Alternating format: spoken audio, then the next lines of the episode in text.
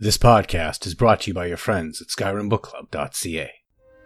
You are now in the Arcanaeum, of which I am in charge. It might as well be my own little plane of oblivion. Disrupt my Arcanaeum, and I will have you torn apart by angry Atronachs. Enjoy the book. Pact Magic Examined. Notes regarding the Bosmer's relationship with Valenwood under the Green Pact. Though it is difficult to entice any Wood Elf to speak definitively about the race's relationship with Valenwood under the Green Pact, it is clear that there are magical components.